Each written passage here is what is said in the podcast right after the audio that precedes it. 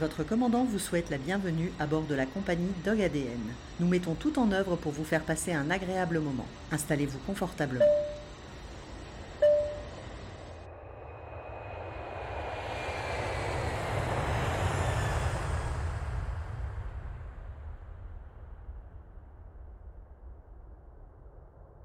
Donc l'hydratation, c'est un domaine qui n'a pas été travaillé suffisamment. Sur cette méthode de Guillaume, effectivement, on va travailler la réflexion du chien. On profite de cet événement pour le lancement de cette gamme-là. D'accord. Bienvenue sur Dog ADN. Alors nous avons la chance aujourd'hui d'être à Plédran pour la Coupe du Monde 2022. Et nous sommes en compagnie de François qui représente la marque Doggyrade, qui est une boisson de récupération pour les chiens de sport. François, peux-tu nous présenter un petit peu la gamme de tes produits et les avantages pour nos toutous ? Oui, alors il s'agit en fait de boissons, hein, donc parfaitement liquides, contenant un certain nombre d'ingrédients. La concentration des ingrédients a été dosée de telle manière à ce que les produits soient isotoniques, c'est-à-dire qu'elles copient la concentration des sels minéraux présents dans le sang. D'accord. Donc ce qui permet l'isotonicité, permet une absorption complète des différents nutriments. Mm-hmm. Donc nos produits ont pour but d'hydrater, d'apporter en fait des éléments pour les entérocytes, donc pour les cellules intestinales. D'accord. Donc on a différents ingrédients. Tu as des prébiotiques également à l'intérieur ? Oui, une très forte dose en fait de prébiotiques qui nourrissent, donc c'est des fibres végétales qui sont là pour nourrir la flore intestinale et donc pour apporter en fait une bonne digestion et pour que les selles en fait des chiens soient bien parfaites et bien moulées, quoi, voilà. En termes de conseils, tu dirais que ces boissons doivent être prises avant compétition, après compétition ou des chiens qui ne font pas de compétition? Est-ce que tu peux nous dire un petit peu? Oui. Alors ça s'adresse à tous les chiens, hein. Donc pour les chiens de compétition, donc on recommande une utilisation avant l'effort, 45-1 heure avant l'effort, donc pour fournir bien sûr l'hydratation, les sels minéraux, des petites quantités d'énergie. D'accord.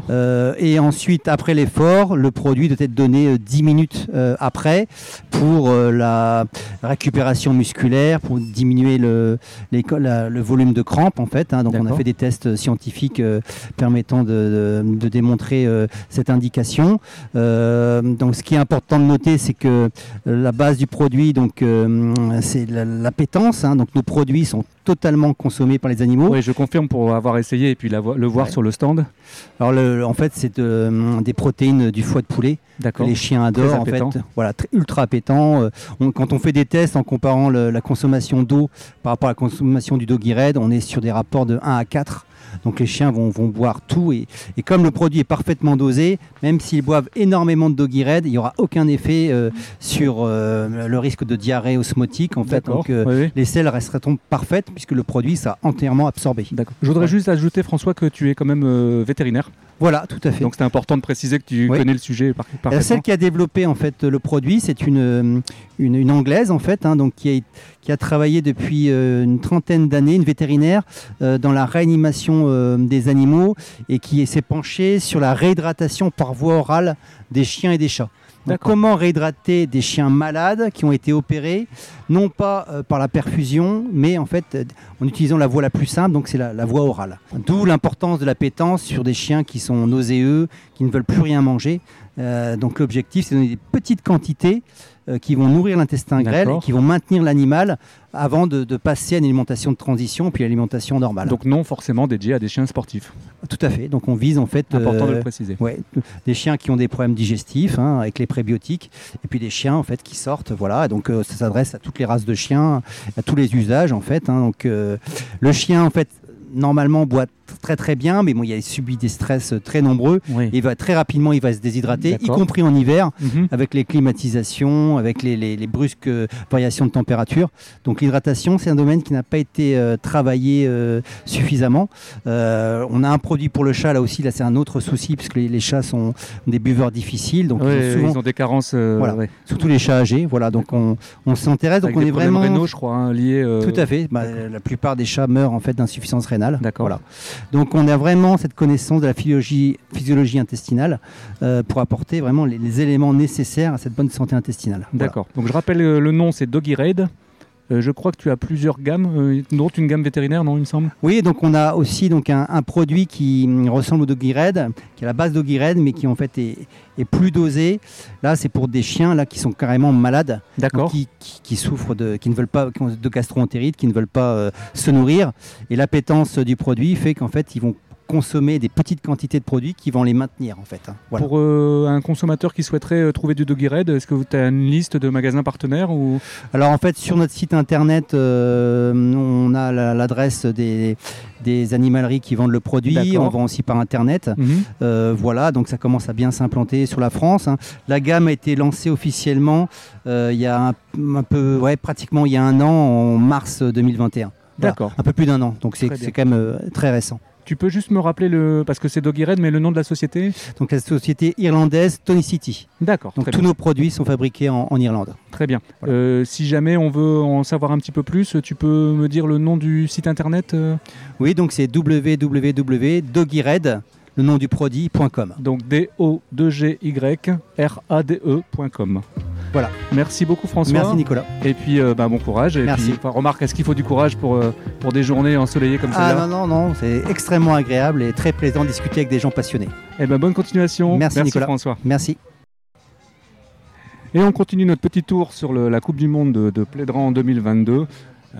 Avec un super accueil encore du club Canicross Breizh qui nous a fait une organisation exceptionnelle.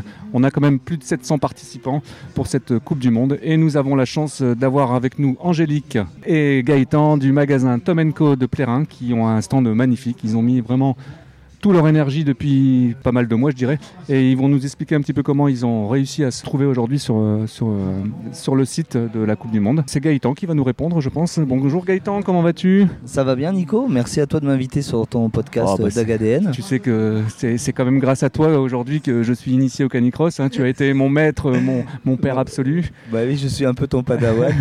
Si tu es mon padawan. Alors, dis-moi un petit peu comment est arrivée l'aventure Plédran 2022 à ton niveau, à toi. Alors, ça a commencé depuis longtemps puisque nous, au bout de 6 mois après l'ouverture... D'accord. Le club, tu as ouvert quand ? Tu peux me rappeler ? Nous, en 2017, en avril. D'accord. 2017. Oui, donc ça remonte, ouais, tout à la fait. Genèse. C'est ça.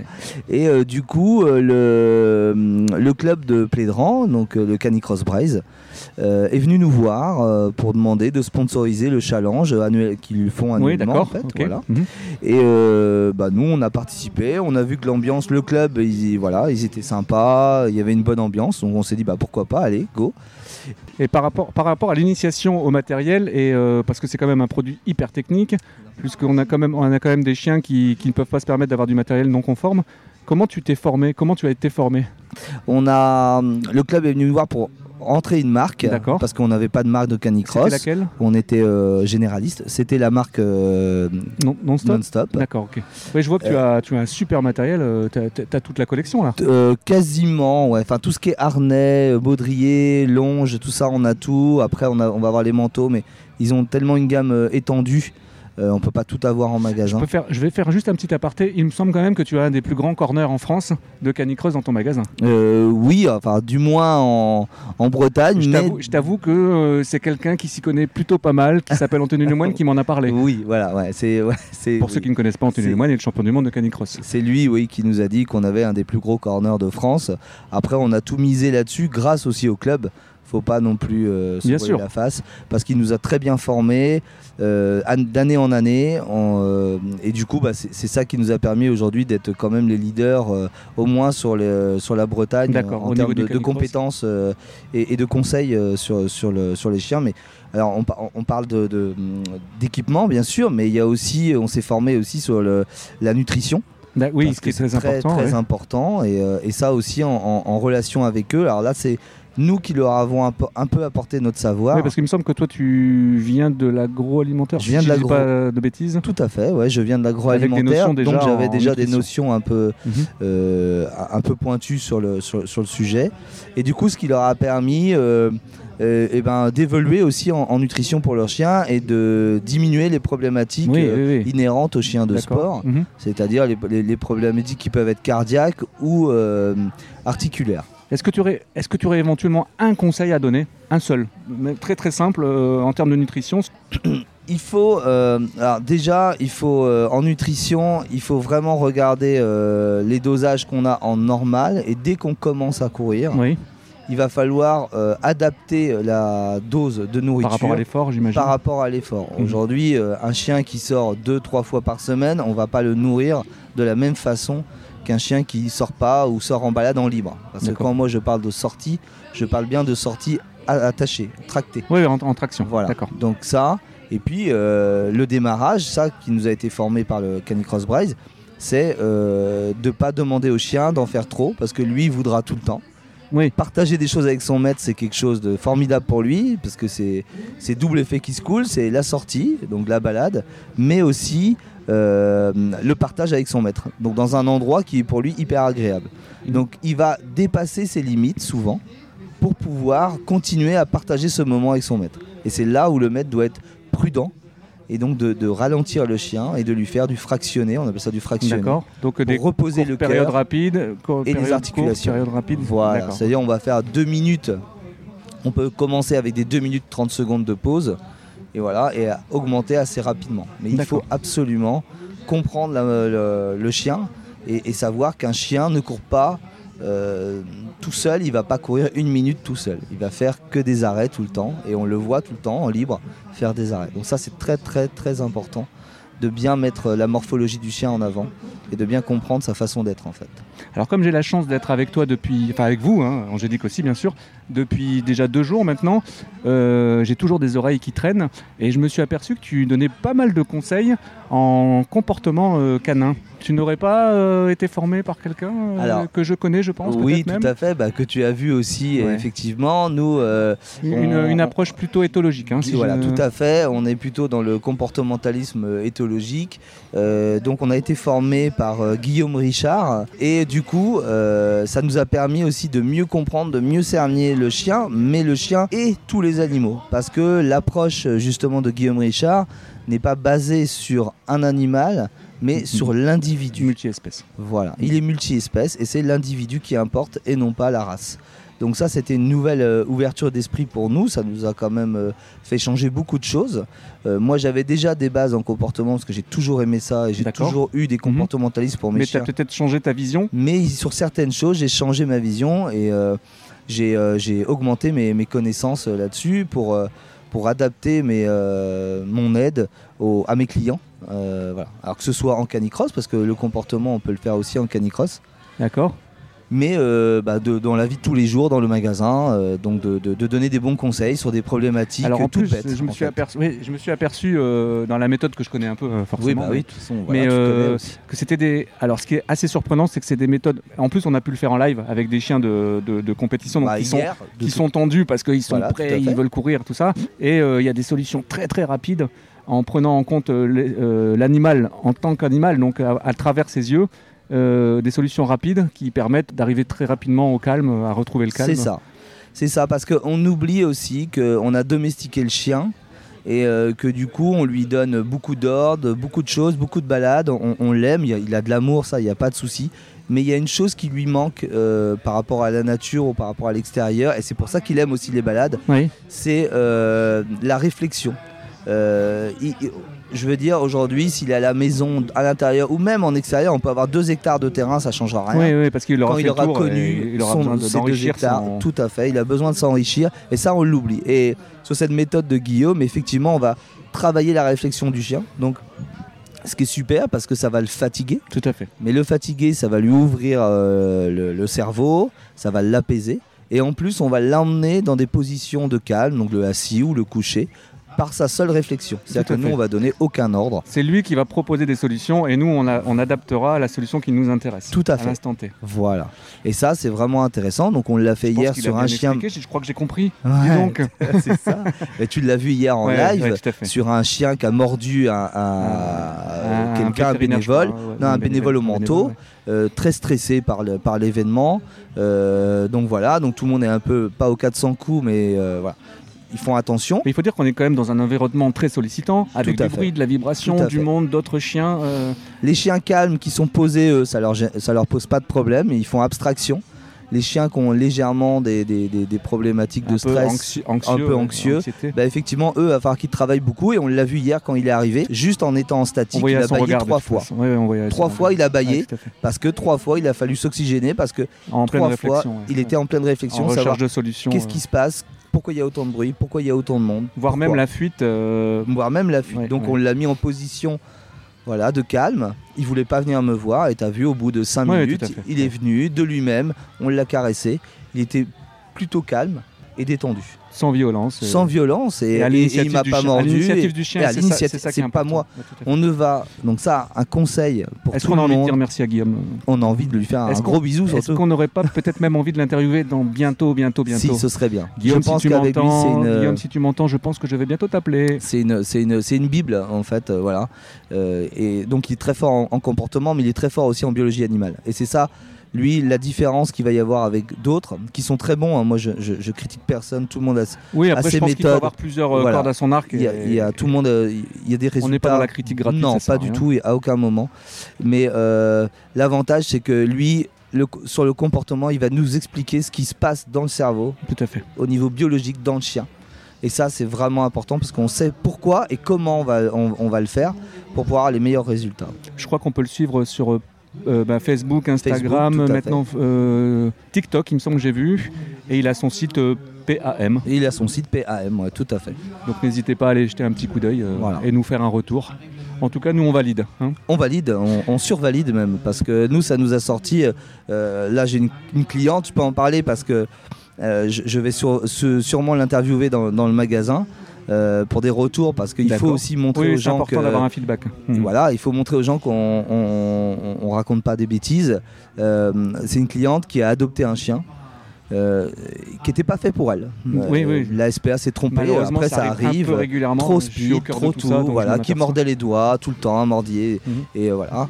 Et du coup, c'est une dame qui est venue en magasin, on lui a donné des conseils. Elle a surtout bien suivi les conseils. Et aujourd'hui, elle était... À l'époque, elle était à deux doigts de le réabandonner parce que c'était invivable. Les gens ne voulaient plus venir chez elle. Et aujourd'hui, elle l'a. Son chien s'appelle Léon. Et il est adorable. Et voilà, parce qu'elle a suivi les conseils simples. Ça n'a pas été... Est-ce que tu te souviens de notre expérience avec l'American Staff qu'on ne pouvait pas approcher? On était avec Guillaume. Ah bah si, tout à fait. Attaché à un piquet. Qui était très, très agressif et adopté. Ouais. C'est Guillaume qui a mis une demi-heure. Je peux vous dire, chers auditeurs, que j'étais...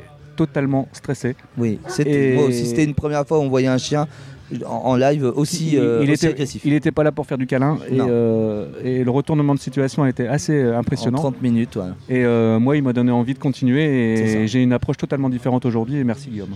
Si on revient un petit peu sur le magasin Tom&co de Plérin, avec Angélique, donc vous êtes conjoint dans la vie. Oui. Comment vous organisez qui fait quoi en fait? Alors nous c'est bien parce qu'on est très complémentaires. D'accord. Voilà, moi c'est plutôt la partie client, commerce, interview. Ouais, tu es la star. Et ma femme c'est tout ce qui suit derrière, tout ce qui est secrétariat, papier, comptabilité. Les collections, j'ai l'impression parce que je vois tous les jolis colliers qu'on peut voir sur ton stand que vous avez en magasin, j'imagine. Oui, tout à fait. Elle va s'occuper de tout ça. Design. Toute la partie renouvellement de jouets, de colliers, de nouveautés qu'on va trouver, qu'il faut prendre du temps pour chercher. J'ai envie de lui poser une question. Il faut lui poser une question. Angélique. Salut Nico. Tu vas bien? Ça va et toi? Quel temps Super temps, super collègue. Venez en Bretagne, c'est super magnifique. Dog ADN. Les gens sont sympas, c'est génial. Angélique, comment tu fais ta sélection de produits? Parce que j'adore tes colliers. Je ne sais pas où tu as été trouver ça. En tout cas, moi, je sais que j'ai pris mes références. Alors, mes collections... Alors, écoute, les réseaux sociaux, beaucoup. D'accord. Oui, donc tu suis beaucoup...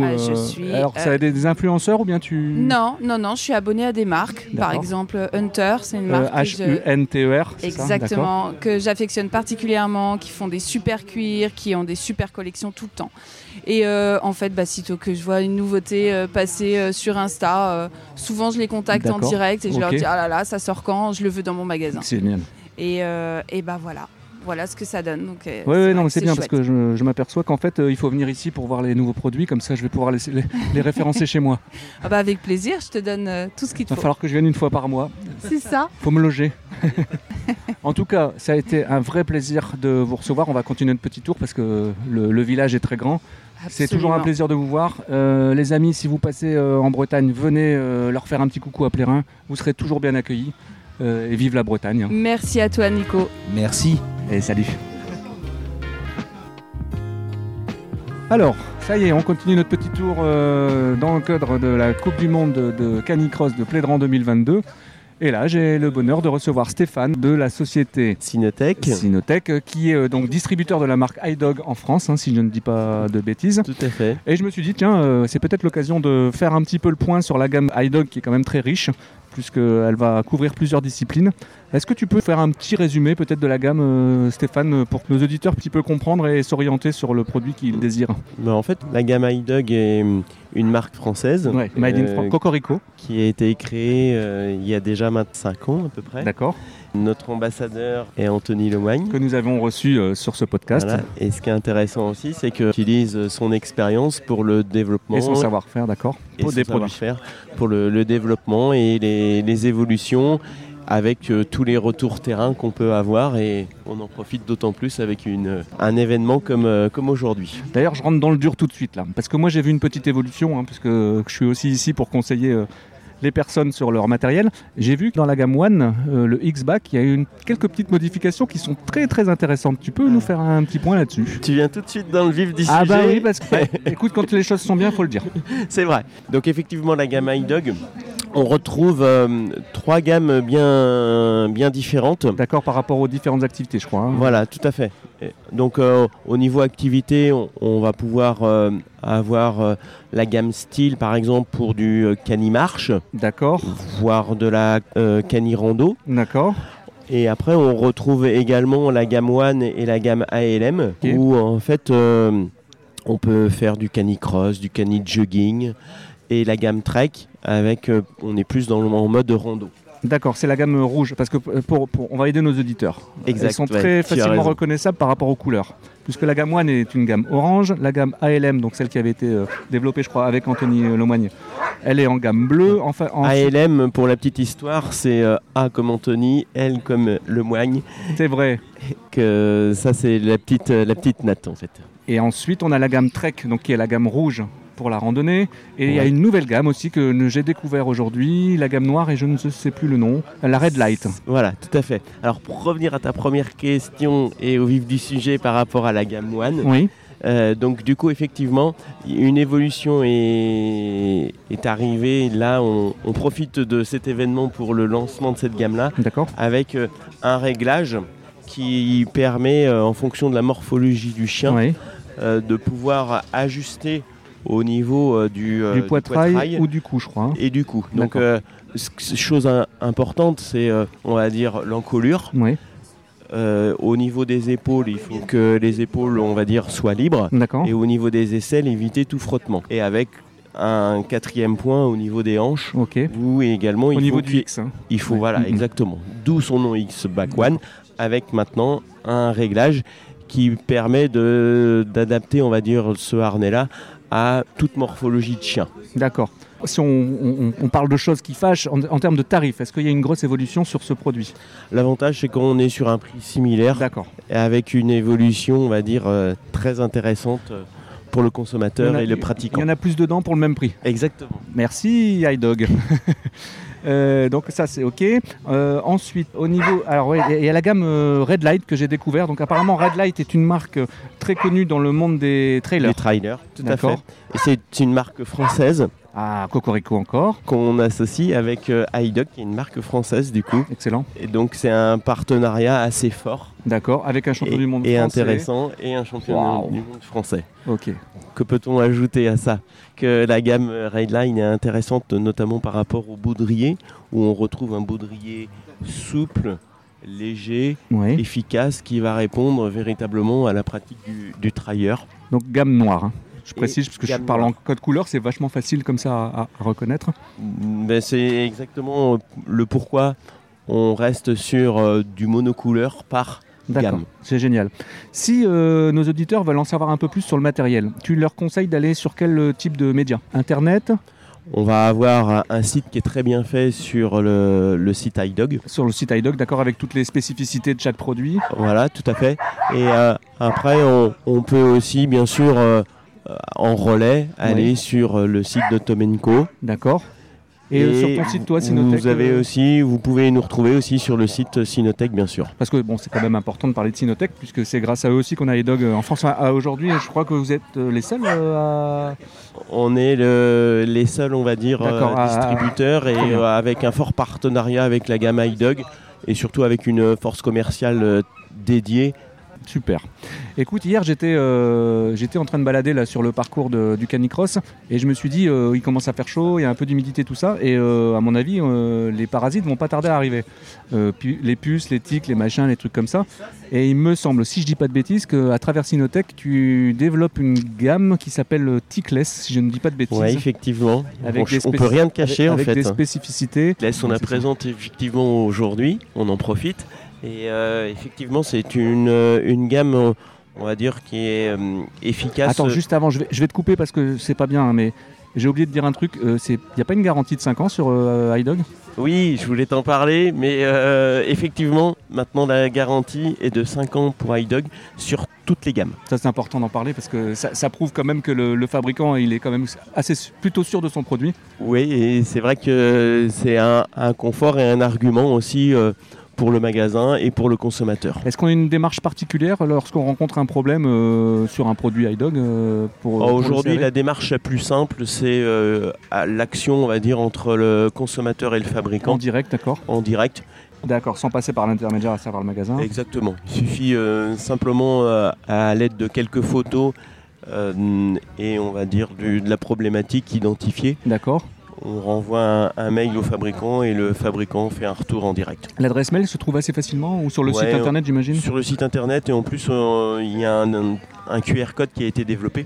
D'accord. Ce qui fait qu'il suffit simplement de scanner, on a directement la demande de prise en charge. Donc il faudrait qu'on le mette en rayon à la limite. Ça pourrait être un plus. C'est bien les interviews. Ouais. Super. Ça sert à ça. Donc si on repart sur votre nouveau produit là qui vient d'arriver, le Tickless, qui est le produit de saison, que si j'ai bien compris, c'est un produit totalement naturel, donc qui va éviter aux chiens d'ingérer des produits chimiques. Hein, donc on va se rapprocher de la naturopathie et tout ça. L'intérêt, c'est qu'on est vraiment sur de l'antipuce et de l'antitique. D'accord. Sur un produit préventif, et le système et le fonctionnement est sur de l'ultrason. D'accord. Et on sait que au niveau ultrason, on est sur du 40 kHz. Ouais. Et tout ce qui est en dessous, tout ce qui est humain, chien, chat, animaux, il n'y a aucune interférence et aucune possibilité, on va dire, d'être embêté par ça. Ça sera sur les micro-organismes, enfin entre guillemets les micro-organismes, si on considère l'insecte comme... Voilà, tout à fait. Et ce qui fait qu'on est vraiment sur un produit préventif. D'accord. Et ce qui est intéressant, comme tu le dis, Nico, on n'est ni sur de la matière active, ni sur des produits chimiques. D'accord. Et la durée de vie de ce produit-là, en fonction de l'utilisation, elle va être entre 8 et 12 mois. D'accord. Sur le produit à pile, mais on a également un produit rechargeable. Donc Tickless, T-I-C-K-L-2-E-S. 2S. LE2S. Donc voilà. Ça, je pense que si on le met en moteur de recherche, on peut retrouver le produit assez facilement si on veut plus d'informations. Sinon, n'hésitez pas à vous rapprocher d'un Tom&co. Puis on va le retrouver chez Tom&co de toute façon. Oui, tout à fait. Ok, super. Bah, dis donc, vous avez une gamme quand même qui est bien, bien complète. Alors pour terminer, parce que tu as une gamme qui est aussi très intéressante que j'ai découvert en même temps sur le stand, c'est la marque Urgo. Oui, Kurgo. Avec un K. Voilà, ça y est, je fais des mélanges. Kurgo, donc K-U-R-G-O. Voilà, qui sont des produits apparemment de très bonne qualité au niveau finition. Tout à fait, puisque on va commencer par la garantie qui est à vie. Ah oui, effectivement. Ouais. Donc on a une robustesse et on répond à un cahier des charges, puisque tous les produits, c'est des produits qui sont dédiés, on va dire, au transport et à la sécurité de l'animal quand on est en mode transport dans la voiture. D'accord. Et ils ont tous été soumis, ces produits-là, au crash test. Ah oui, d'accord, ok. Mmh. Donc on peut avoir des produits assez intéressants sur de la tyrolienne qui permet d'assurer, on va dire, la sécurité du chien, mais il reste libre sur l'arrière du véhicule. D'accord. On a aussi, quand on transporte un animal, besoin de protection, des sièges notamment, ou de la protection dans le coffre. Donc, tout ce qui va être transport. Tout ce qui va être sécurité, protection du véhicule Et dans la marque Kurgo, on a également aussi activités et loisirs. Donc c'est une gamme où on va retrouver des produits comme des chaussons ou des chaussures. D'accord, pour éviter les chiens, coupures et tout ça, ou pour la neige, pour la... D'accord. Et pour les canicrosseurs, y a du chausson ou ça sera plutôt pour la canibalade? C'est pour la canibalade. Parce que rappelons quand même à nos chers auditeurs, mais qu'ils le savent, parce que s'ils écoutent Dog ADN, c'est que c'est des gens très bien, c'est que la température élevée sur le chien qui a les quatre pattes au sol, ça peut avoir de très gros traumatismes au niveau des coussinets, puisque la température ressentie dans l'air et au sol est décuplée. Tout à fait. Donc attention aux papates des toutous. Et ça peut être aussi des produits qui peuvent être utilisés par exemple en mode trek, rando, montagne. Oui, avec les cailloux. Pour éviter, dans les perriers par exemple. D'accord, ok, super. Bon écoute, Vas-y. Tu peux en rajouter sur Kurgo parce que la gamme est très étendue et très intéressante. On a aussi des douches pour justement nettoyer les pattes du chien avant de le rentrer dans le véhicule. Donc pour les gens, les nomades. Exactement, par exemple. La van life. Enfin, tout à fait. Ouais. Qui est très très très tendance actuellement. Tout à fait. Quand on parle de van life, il y a aussi tous les petits gilets qu'on peut trouver là, je crois, au niveau rafraîchissant, effectivement, etc.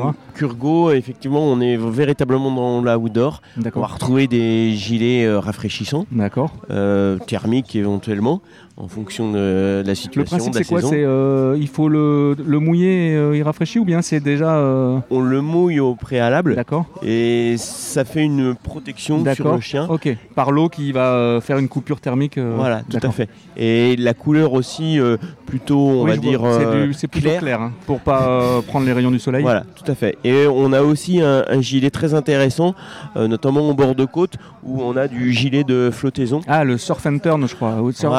Ou je sais plus, un truc comme ça. Je l'ai vu. Une collègue qui l'utilise en paddle et effectivement, c'est bien pratique. Oui, mais je voudrais faire le paddle justement, donc je m'étais renseigné et j'avais repéré celui-là. On va se faire une sortie paddle. Ouais, c'est ça. Ouais, par contre, faut initiation parce que j'ai encore jamais fait. Pas de problème. Ancien véliplanchiste, mais pas paddle. Bon, en tout cas, c'était super sympa. Je ne sais pas ce que tu en penses. Merci à toi, Nico. Est-ce qu'on n'est pas bien ici ? C'est une première pour moi. Est-ce qu'on n'est pas bien ici ? Tu t'en es très bien sorti. Est-ce qu'on n'est pas bien ici ? Bah écoute, on est bien accueillis. Moi je dis, les Bretons sont sympas. Et la montagne vous gagne, mais la Bretagne aussi. Hein. Merci beaucoup. Merci à tout le monde. Et bon séjour en Bretagne. Merci à toi, Nico. Salut.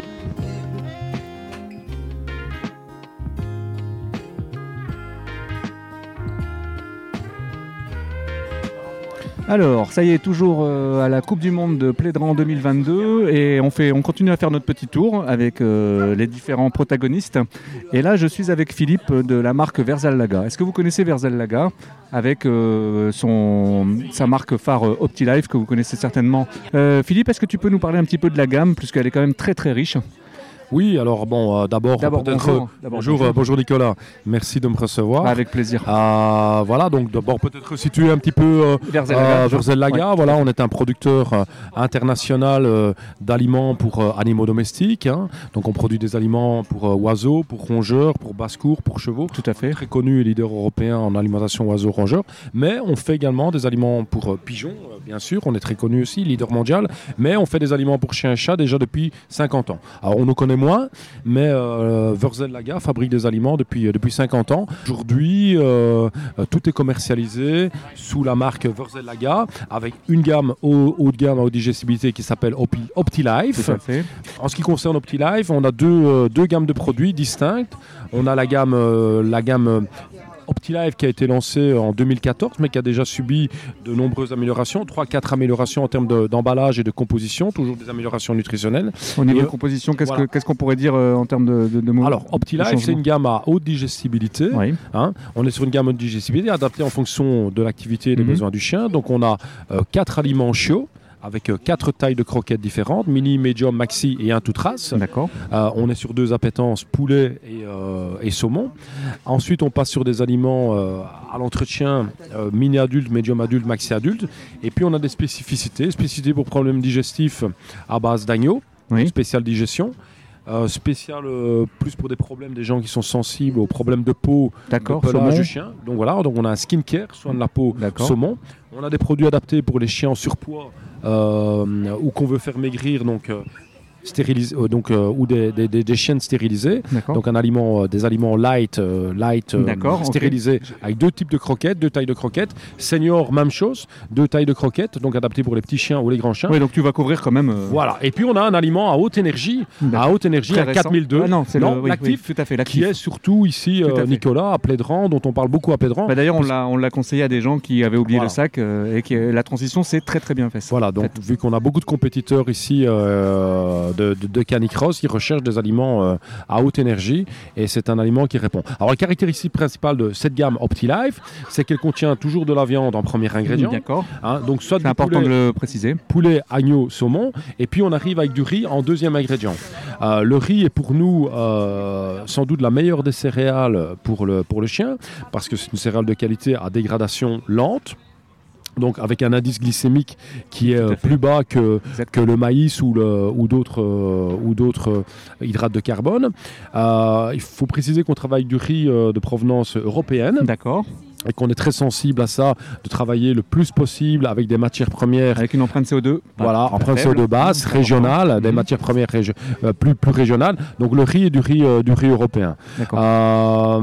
Donc voilà en ce qui concerne la gamme. Alors bien sûr, c'est une gamme complémentée avec des minéraux, des vitamines, les nutraceutiques qui aident à améliorer la santé du chien, des prébiotiques. D'accord. On met de la carnitine, chondroïtine, etc.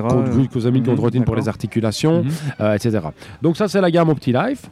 Et une récente, je crois, aussi. Et donc, on a lancé ici, à l'automne, la nouvelle gamme OptiLife Prime, qui, elle, est une gamme sans céréales. D'accord. Alors, contrairement à OptiLife qui contient du riz, mais en quantité limitée, la gamme Prime ne contient pas du tout de céréales. D'accord. Donc, il n'y a pas de maïs, il n'y a pas de blé, il n'y a pas de riz. D'accord. On est sur des teneurs en viande beaucoup plus élevées. De quel ordre ? On est sur du 45-46% de viande en premier ingrédient, soit du poulet, soit du saumon, qui vont apporter... jusqu'à 35 qui vont apporter donc une teneur totale en protéines de 35 à 30%. Protéines animales, je précise parce que c'est important de le préciser. Ouais.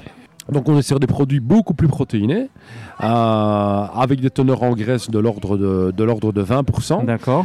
Et il n'y a pas de céréales, comme je l'ai dit. Voilà. Maintenant, pour faire une croquette, il faut savoir que pour faire une croquette... il faut constituer un dur, Voilà, dans un extrudeur, donc c'est la fabrication de la croquette, le cœur de la fabrication, on a besoin d'un liant.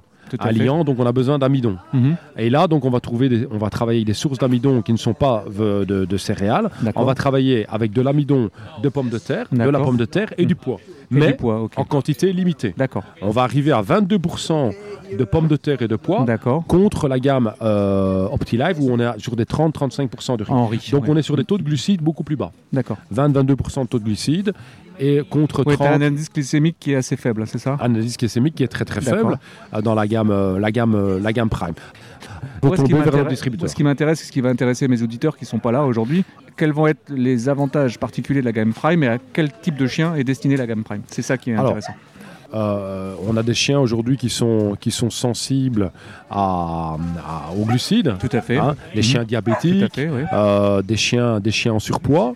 Et donc, il y a aussi une demande du consommateur aujourd'hui qui veut donner en priorité de la protéine animale à son chien. D'accord, tout à fait. Et on a oublié que le chien est avant tout pas un carnivore au sens strict, mais un carnivore majoritaire qui doit manger principalement de la viande. Il peut manger de la protéine végétale, mais en quantité limitée.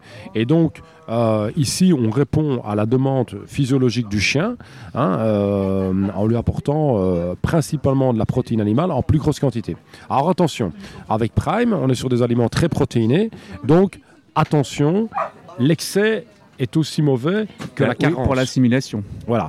Trop de protéines n'est pas bon. Surtout pour un chien qui est non sportif. Voilà. Ou un chien, je veux dire, un chien traditionnel qui fait sa petite promenade. Il peut recevoir du Prime, mais il faut vraiment respecter les dosages. Tout à fait. Il ne faut pas donner plus qu'il ne faut. Et donc, l'intérêt de doser, donc c'est pour ça qu'on donne toujours un petit doseur avec, de respecter les grammages. Parce que quand tu as des produits qui font 35% de protéines, et que si tu varies de 20 à 30%, voire mais plus, évidemment. Que le chien est vorace, t'imagines la quantité de protéines que le chien va manger.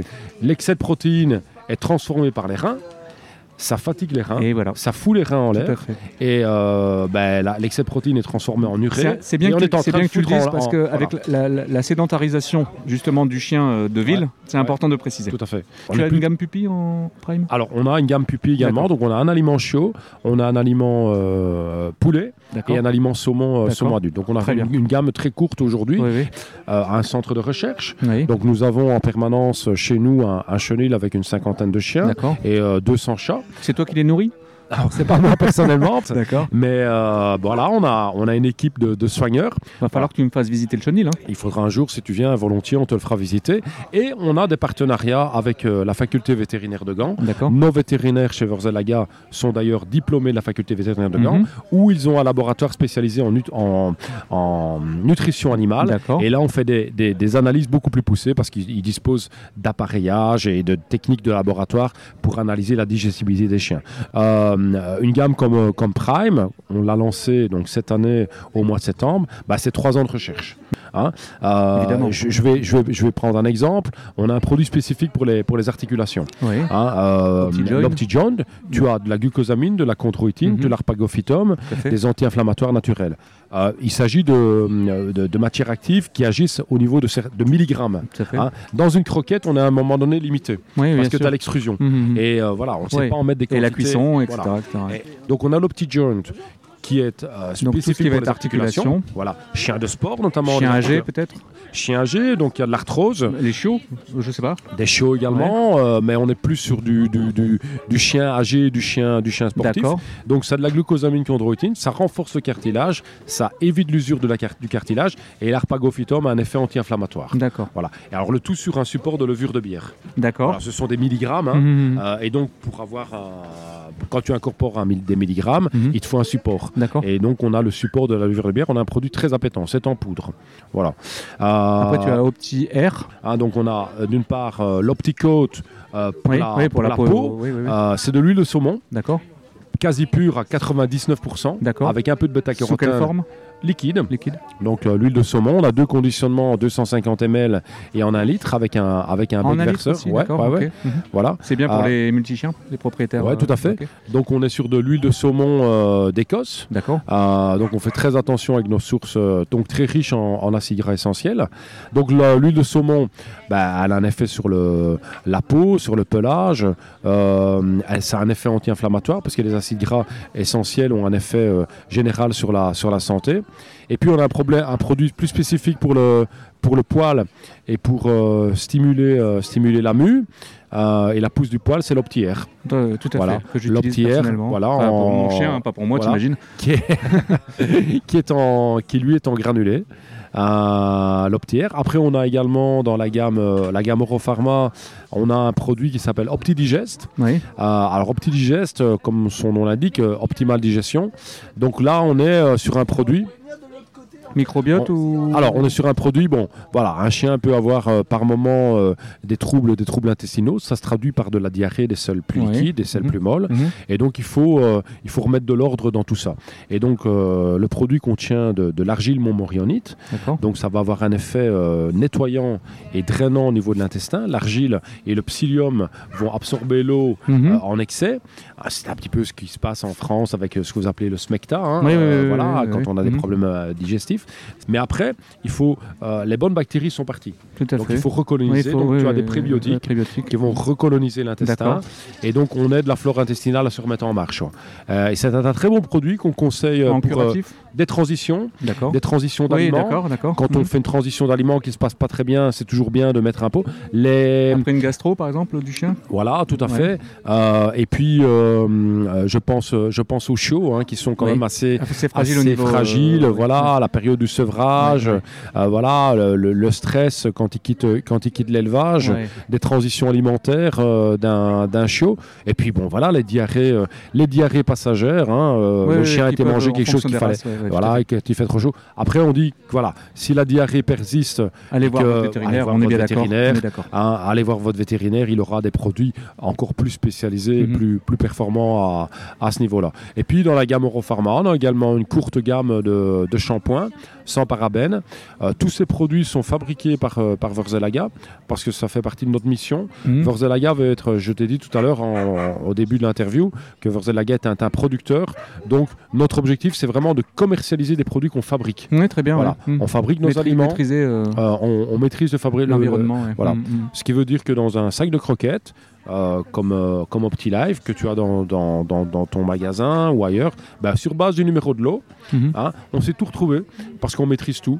Où est-ce qu'on peut retrouver toutes ces informations? Est-ce que vous avez un site internet, je pense? Oui, hein. Alors tu retrouveras tout ça sur le site versele-laga.com, d'accord, qui est un site international. Et puis tu prends la division France et tu auras le site, toutes les informations en français. Voilà, donc Versele-Laga est situé la maison mère est située en Belgique. Et nous sommes présents dans la plupart des pays européens. Donc on a un site multilingue. Et maintenant, bah, voilà, on s'exporte de plus en plus. On trouve de l'OptiLife en Amérique du Nord, au Canada également, d'accord, parce qu'on a les agréments pour exporter nos produits là-bas, des produits de qualité, quoi. Quelqu'un qui voudrait avoir plus d'informations, vous avez un service client ou quelque chose comme ça? Alors, aujourd'hui, bah, le meilleur service... On est là pour répondre, voilà, mais... Le meilleur service, on dit toujours, ce sont d'abord nos distributeurs, hein, que l'on forme, qu'on essaie d'informer au mieux. Ils font un excellent boulot en magasin, bien évidemment. Et puis, bah oui, bon, après, on a une équipe commerciale. Hein. D'accord. On a une équipe commerciale qui est là. On n'a pas aujourd'hui un vrai service client comme desk, par téléphone. Desk, voilà. ADES, ça viendra certainement avec le temps. Avec le succès. Maintenant, on a des chefs produits chez nous qui sont aussi très disponibles, qui peuvent répondre au téléphone. On a beaucoup de demandes par Internet sur notre site. Les gens peuvent poser des questions. D'accord. Les gens peuvent poser des questions. Et là, ben, les questions vont soit vers les vétérinaires, vers les commerciaux, et on y répond le plus rapidement, possible. Ce que je te propose, c'est que tu me donneras toutes les informations et je les mettrai en lien pour les auditeurs qui voudraient vous contacter. Soucis, Nicolas. Ça marche. Merci beaucoup de m'avoir consacré du temps, parce que là, merci à toi. Il y a beaucoup de monde, c'est un vrai c'est du bonheur. Hein. Ouais, on passe un super week-end. C'est génial. Il fait super bon aussi en Bretagne. Et c'est un beau succès de foule. On voit de plus en plus de monde arriver et on est vraiment très content. Entre toi et moi, il y a personne qui écoute. Elle est pas belle, la France? Elle est magnifique, la France. Et en plus, la Bretagne, c'est beau. Et en plus, c'est pas loin de la France. Et c'est pas loin de la France, comme disait Coluche. Et ils sont sympas. Hein. Ils sont très sympas. Merci beaucoup à toi. Et merci, puis, Nicolas. Profite bien de ce séjour. Hein. Bah écoute, à bientôt. Merci beaucoup. Merci à toi. Alors, on va faire un petit tour du côté de chez Back on Track. Est-ce que vous connaissez la marque Back on Track? Certainement si vous êtes issu du milieu équin, mais peut-être que vous ne savez pas qu'il y a toute une gamme qui est disponible pour les toutous, nos amis les toutous. Alors, j'ai la chance d'avoir quelqu'un qui représente la marque, très sympathique d'ailleurs, que l'on a pu rencontrer aujourd'hui et qui va nous faire découvrir la marque Back on Track, son historique et puis toute la gamme, tout ce qu'on peut vous proposer, soit sur Plédran le temps de la Coupe du Monde, soit dans les magasins, mais on va vous en dire un petit peu plus.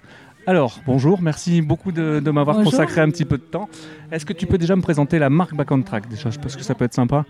Alors, la marque Back on Track, déjà, c'est une marque suédoise. D'accord. Et ça regroupe trois gammes, les chevaux, les humains et les chiens. Okay. Et tous nos produits, que ce soit les vêtements ou les protections articulaires humaines, chevaux, chiens, sont faits à base de fibres de céramique. D'accord. Donc, c'est de la poudre, des minéraux, entre guillemets, l'argile, le kaolin, la tourmaline, qui est infusée, mélangée à haute température dans la fibre. Dans le textile. Oui. Voilà.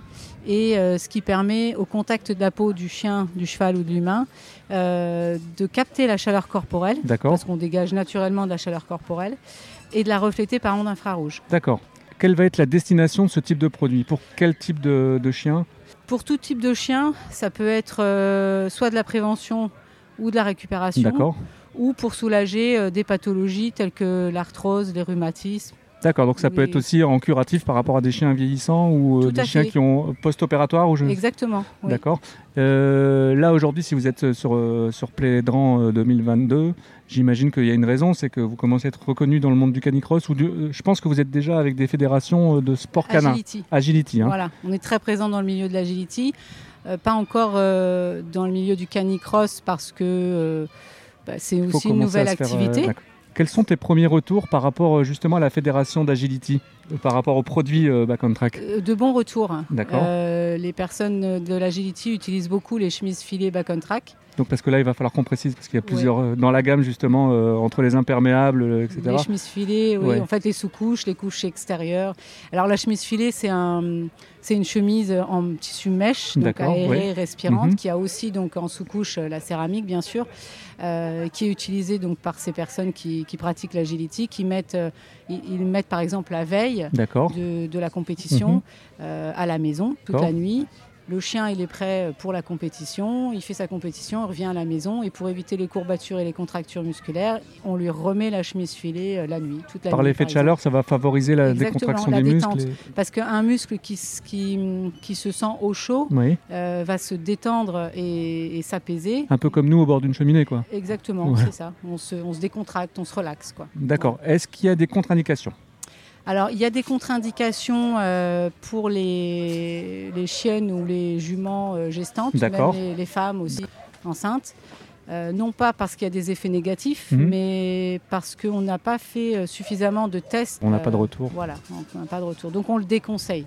Donc aujourd'hui, quels sont tes premiers... Est-ce que tu as eu des retours déjà par rapport à des canicrosseurs que tu avais rencontrés sur d'autres compétitions? Alors sur d'autres, non, puisque nous, Back on Track France, c'est la première compétition qu'on fait. Mais par rapport à tes... Oui, les clients, etc. Oui, bien sûr, de bons retours.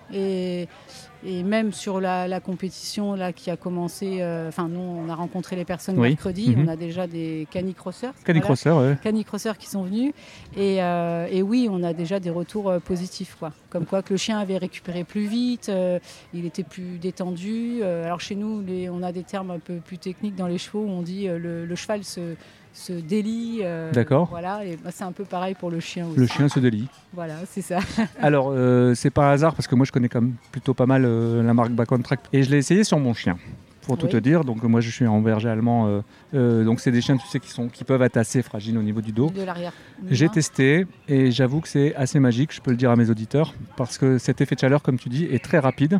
Oui. On l'a essayé également dans un canicross dans le nord sur un braque de Weimar, avec l'un de mes collègues qui courait en même temps que moi je tenais le stand.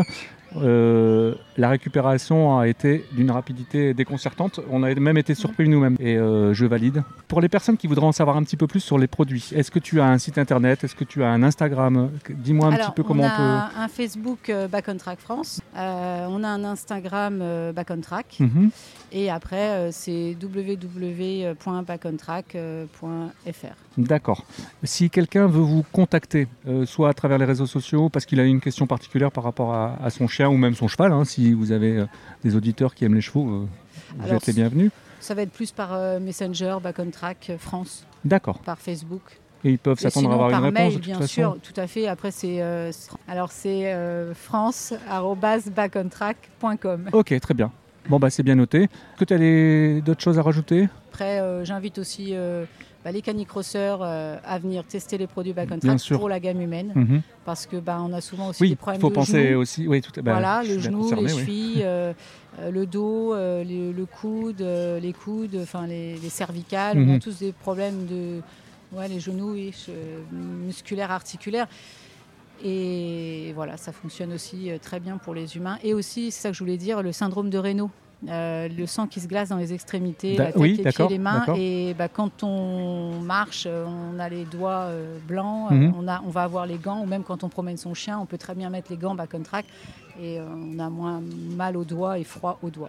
D'accord, donc quand on est sur des températures plus froides... Plus négatives, on peut utiliser nos produits. Donc ça sera bien pour la compétition de canicross en montagne. Exactement.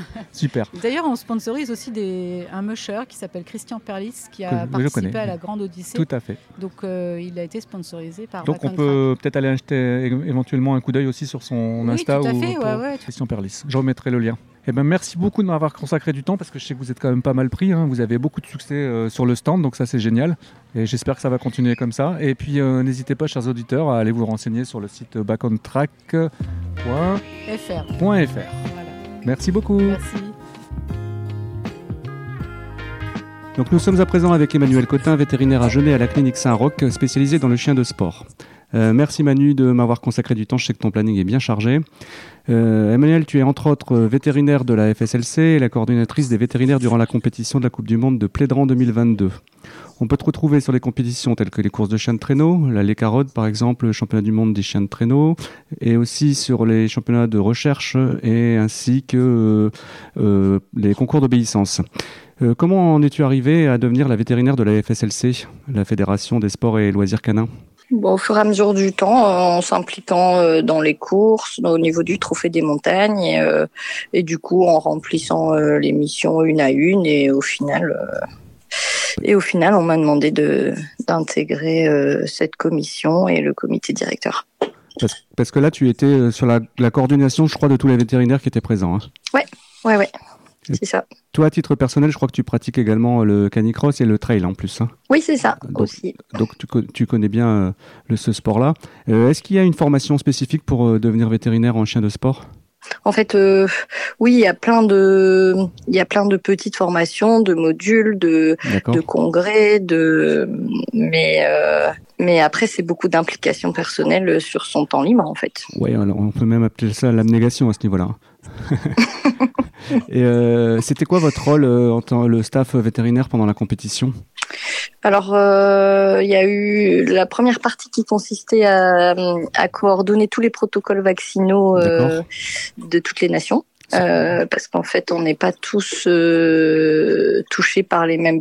Les chiens n'étaient pas tous touchés par les mêmes pathologies. D'accord. Et donc pas forcément vaccinés de la même façon. Donc du coup, l'idée, ça avait été de s'aligner sur les conditions de Plédran et donc les vaccinations qui s'appliquent en France. Parce que j'avais discuté avec les Mexicains, apparemment, ils avaient même une quarantaine de 10 jours, je crois. Ouais, c'est ça. Il y avait à peu près 750 chiens, je crois, au départ. Et comment vous avez réussi à vous organiser ? Vous étiez combien dans le staff ? On était 4 vétos, donc du coup sur la première partie on a contrôlé toutes les vaccinations à distance par échange de mails, etc. Mmh. Et ce qui permettait sur place de se consacrer essentiellement à l'examen clinique des chiens. D'accord. Et à s'assurer qu'ils étaient tous capables de partir sur les championnats du monde et qu'ils présentaient pas de pathologie qui pouvait être une contre-indication à ça en fait. Il y avait des critères particuliers de contrôle. Le matériel, c'était ton staff aussi ? Ah non, le matériel, c'est pas du tout mon taf, non. Parce que je sais que tu es quand même particulièrement compétente dans le domaine. Est-ce que tu as vu des choses un peu particulières au niveau du matériel, une évolution ou des choses qui t'ont choqué ou pas ? Ou c'était j'ai pas du tout regardé le matériel. Moi, je t'avoue qu'ils étaient. En fait, les chiens passaient le contrôle veto et derrière ils partent au contrôle matériel. Donc c'est quand même arrivé une fois ou deux qu'on nous pose des questions sur la pertinence de tel matos, oui, ou tel autre, mais c'est resté vraiment à titre anecdotique, quoi. Donc, D'accord. Et là, pendant la compétition, il y a eu des blessures particulières ou des chiens de... Il y a eu des chiens à qui on n'a pas autorisé le départ. D'accord. Pour des raisons de santé, il y en avait, c'était des souffles cardiaques qui n'avaient jamais été mis, d'accord, en évidence, et du coup qui attendaient des examens complémentaires avant de se lancer en compétition. Ouais, la sécurité du chien avant tout. C'est ça, ouais. Des chiens qui présentaient des plaies qui permettaient pas la pratique sportive, ou il y avait aussi des entorses, choses qui faisaient qu'on pouvait pas envoyer le chien courir 2 jours d'affilée avec ce genre de pathologie. Je te pose une dernière question parce que je sais que tu es prise. Est-ce que tu as des conseils particuliers à donner aux pratiquants ? Parce que là, sur Dog ADN, tu as des pros, mais tu as aussi des particuliers comme moi. Des conseils à donner pour les pratiquants ? Toujours bien écouter leur chien, et que quand il y a des changements de comportement ou d'habitude chez un chien de sport qu'on connaît bien, c'est qu'il y a forcément quelque chose qui va pas, et donc du coup de s'en préoccuper sans attendre que ça se signale par des symptômes plus importants, quoi. Donc bien les observer. Ok, super. Voilà, c'est ça. Merci beaucoup Manu, parce que je sais que tu es pressée, et j'espère qu'on fera un épisode plus complet où tu me pourras me parler un peu de tes spécialités au niveau du chien de sport. Ça marche. Merci beaucoup, bonne continuation, à bientôt Manu. Merci Nico, bisous. Merci beaucoup. Alors nous avons la chance d'être avec Gaylor Collet, qui n'est autre que le président du club Canicross Breizh. et qui, avec l'aide de son équipe, ont été l'instigateur de toute l'organisation de cette Coupe du Monde de Plédran. Ils ont fait un travail extraordinaire, digne des plus grands. J'ai cru comprendre, j'ai cru entendre, Gaylor, que toi-même, tu avais été sélectionné pour cette Coupe du Monde ? Oui, c'est vrai qu'au championnat de France, malgré un état de fatigue assez avancé, hein, une préparation qui n'était pas vraiment une préparation, j'ai pas trop le temps de m'entraîner avec mon chien, mais on a réussi à faire une belle perf. On avait fait 10e au championnat fédéral, et ce qui nous permettait de nous sélectionner, mais on pouvait pas jouer sur deux tableaux. Championnats du monde, à moi, c'était vraiment l'organisation. Et tu t'es sacrifié pour l'organisation quand même. Oui, mais c'est un projet qu'on a mené depuis 5 ans, donc partie sportive était vraiment au second plan. Ouais. Tout à fait. T'as pas un moment ressenti une émotion en te disant « Ah, j'aurais bien aimé quand même juste voir ce que ça fait de courir avec tout ce monde autour, là, tout ce public ?» Non, j'étais vraiment dans l'organisation, à faire en sorte que tout se passe bien et j'étais vraiment focus sur l'orga. Mon chien a eu la chance de courir avec Michel. D'accord. Donc ça lui permet à lui de faire l'épreuve en cani-VTT, parce que Michel avait eu son chien qui s'est blessé, donc j'avais pu lui prêter mon chien. Donc mon chien a pu participer à la fête, mais pas moi. Et c'est vrai, non, j'ai pas vécu de frustration. Il y a la moitié du binôme qui était présent. C'est ça. J'ai une première question à te poser là. Comment tu vas ? Parce qu'après le stress qui était lié à l'organisation, la tension elle est tombée, la fatigue, je pense qu'elle a dû prendre le relais là, non ? Ouais, la fatigue milieu de semaine, ça a été vraiment très très dur de se remettre d'aplomb et de récupérer de ce week-end. Il y a eu peu d'heures de sommeil. Un stress permanent, enfin un stress. Ça a été en gestion, ça s'est bien passé, mais il y a toujours en fait le cerveau est en route, la fatigue physique. Le détail, le moteur qui gonfle, les trucs qui se met en panne, etc. quoi. C'est ça, plein de petits soucis comme ça qui font monter le stress et ces choses-là, mais ça s'est globalement bien passé. Après la fatigue, là je commence à récupérer. Heureusement que j'avais pris une semaine de vacances derrière, parce que sinon ça aurait été très compliqué d'aller au boulot lundi matin. Ouais, on qui est derrière tout ça, c'est compliqué. T'as combien de membres dans le club Canicross Breizh ? On va arriver à Canicross Breizh maintenant à peu près à 70 membres, 70 adhérents. Maintenant, je pense qu'après ces championnats du monde, là, ça a été une explosion de la demande. Moi, pas encore. J'ai eu 2-3 appels cette semaine des gens qui se renseignent pour savoir où pratiquer. Donc, ça prouve que ça a été mis en lumière. J'en ai échangé aussi avec Tom&co Plérin. Ils ont vu des demandes arriver au magasin. Avec Gaëtan, des gens qui au niveau de Gaëtan, il y a des gens qui viennent se renseigner pour du matériel et tout ça. Donc je pense que ça va prendre petit à petit, mais de mon expérience, on voit qu'à chaque fois qu'on fait un événement ou qu'on fait quelque chose, il faut 1 ou 2 mois pour pouvoir mesurer en fait l'impact. On a aussi eu quelques contacts suite à toutes les publications qu'on avait fait sur les réseaux sociaux. Donc ça c'est génial. D'accord. Ah ouais, c'était le but aussi de mettre le sport en lumière pendant ces championnats du monde, de profiter de cette organisation pour faire découvrir ce sport. Moi, je reste persuadé que c'est un sport magnifique et qu'il manque juste un peu de lumière en fait pour faire exploser. Et j'ai bon espoir que dans notre région, ces championnats du monde participent en fait à une explosion des pratiquants. Et puis, il y a un autre point, c'est qu'il y a énormément de gens qui en font sans savoir qu'ils en font en fait. C'est ça. Qui courent simplement avec leur chien, et ils savent pas que c'est du canicross en fait. Oui. Et je suis déçu d'une chose, moi, c'est les médias. J'ai trouvé qu'ils n'avaient pas joué le jeu alors que c'était extraordinaire. Ça n'arrive pas tous les ans. J'ai trouvé on avait essayé d'avoir quelques médias. On a poussé de tout ce qu'on pouvait. Je pense qu'aujourd'hui, c'est encore un sport, un petit sport qui n'a pas été pris au sérieux par les médias. Maintenant, nous, je pense qu'aujourd'hui, certains doivent s'en mordre les doigts. Quand on voit les retours qu'il y a sur l'agglomération Brieuchine, tout ce qui se dit partout, comme quoi ça a été une belle fête et une belle réussite, ils seront pour la prochaine fois. J'ai entendu aucune critique, hein, je te le dis tout de suite, aucune. Il y avait combien de nations et combien de participants ? Donc on avait 28 nations de représentées et 734 participants, je crois, de mémoire. Ouais. Et c'était vraiment, c'était chouette. C'était vraiment, ce week-end, c'était vraiment la fête du canicross. Bah c'est ouais, vraiment ça. Bah même autour de ça, tu as eu le défilé des nations, c'était génial. Enfin, moi, je me suis éclaté. Ah, vous avez organisé un Fest-Noz. On a pu découvrir l'identité qui est vachement forte, hein, je trouve, en Bretagne. Il y avait les groupes Digresque, Tito et Stern, si je ne m'abuse, qui étaient... Titom, ouais, Titom et Stern. Ah, pardon, ouais, ouais, c'était génial. Ouais. Et vous savez recevoir en Bretagne quand même. C'est ça. En fait, l'idée, il fallait que ce soit une fête et de le lancer de la plus belle des manières.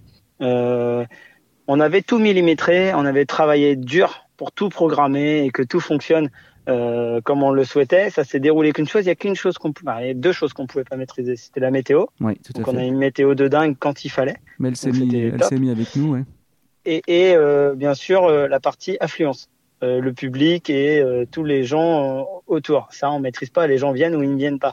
Donc, nous, on avait fait de notre côté tout ce qu'on pouvait au niveau communication. Mm-hmm. Et là où moi, j'ai pris énormément de plaisir, c'est dans le défilé des nations, quand je me suis rendu compte du monde qu'il y avait sur le bord des routes. C'était top. Et en fait, là, dès le vendredi soir, je me suis dit, ça y est, c'est gagné.